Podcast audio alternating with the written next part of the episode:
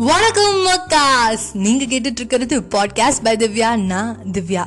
கிரிக்கெட்டை கேமா பாக்குறவங்கள விட இவருக்காகவே பாக்குறவங்க நிறைய பேர்.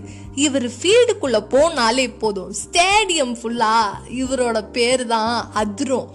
கிரிக்கெட்னாலே இவரோட முகம் பல பேருக்கு கண் முன்னாடி வரும்.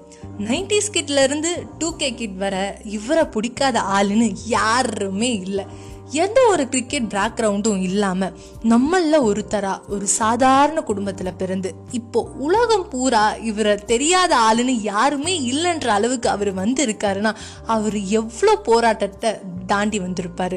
அவ்வளோ போராட்டம் இருந்தாலும் அந்த போராட்டத்தை எல்லாத்தையும் அவரோட சின்ன ஸ்மைலில் மறைச்சு வைக்கிற திறமை படைச்சவர் தான் அவர். அந்த ஸ்மைலுக்கு மயங்காத ஆள் யாருமே இருக்க மாட்டாங்க. இப்போ இவரை பல பேர் பாராட்டி பேசலாம். இப்போ பாராட்டி பேசுகிறவங்களே முன்ன ஸ்டார்டிங்கில் அவரை வந்து குறை சொல்லியிருப்பாங்க. பட் அதெல்லாம் அவர் பொருட்படுத்தாமல் ஹார்ட் ஒர்க் பண்ணி இப்போ இந்த அளவுக்கு அவர் வந்திருக்காருன்னா நிஜமாக செம்ம கிரேட்டில் வருஷம்க்கு ஒரு தடவை மிஸ் வேர்ல்ட் காம்படிஷன் நடந்தாலும் இன்னும் நம்ம ஐஸ்வர்யா ராயை தான் உலக அழகின்னு சொல்லிட்டு இருக்கோம். சிலரை கலாய்க்கும் போது கூட உன் மனசில் என்ன உலக அழகி ஐஸ்வர்யா ராய்னு நினைப்பான்னு சொல்லுவோம். அது போல தான் இந்தியா டீமில் எவ்வளோ கேப்டன் வந்தாலும் சரி போனாலும் சரி கேப்டன் டோனின்ற ஒரு தனி இடத்த அவர் உருவாக்கி இருக்கார். அவர் கேப்டன்சியில் சச்சின் ரிட்டையர் ஆகுறதுக்கு முன்னாடி வேர்ல்ட் கப் வாங்கி கொடுத்து அவர் கையில் கொடுத்து அழகு பார்த்தவர் நம்ம டோனி பட் இவருக்கு கிட்ட வேர்ல்ட் கப் கொடுத்து அழகு பார்க்குற குடுப்பனை யாருக்கும் இல்லாமல் போயிடுச்சு. அவர் நினச்சிருந்தா செம்ம ஆர்ப்பாட்டத்தோட ஒரு ஹெலிகாப்டர் ஷாட் அடிச்சு ஆர் ஒரு மேட்சை வின் பண்ணி ஆர் ஒரு பெரிய பார்ட்டி வச்சு அவரோட ரிட்டையர்மெண்ட்டை அனௌன்ஸ் பண்ணியிருக்கலாம்.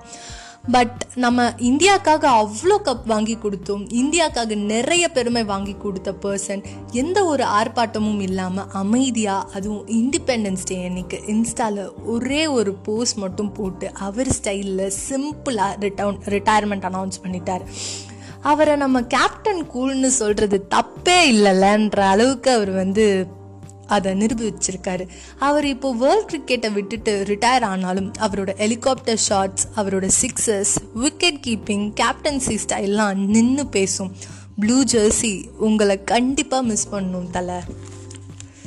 தமிழ்நாட்டில் நீங்கள் பிறக்கலனாலும் தமிழ் மக்களுக்கும் அவருக்கும் எப்போவுமே செம்ம பாண்டிங் இருக்கும். நம்ம வாயிலிருந்து மட்டும் இல்லாமல் மனசார தலைன்னு கூப்பிடுவோம். எங்கள் தலை டோனி எப்போவுமே எங்கள் தலை தான். We all love you and miss you blue jersey போட்டு இனி பார்க்க முடியாது தான் பட் இருந்தாலும் எல்லோ ஜெர்சி தான் இருக்குல்ல. ஐபிஎல்ல தலை ஆட்டம் வெறித்தனமாக இருக்க போது சொல்லிட்டு கடையை சாத்திட்டு கிளம்புறேன் டடா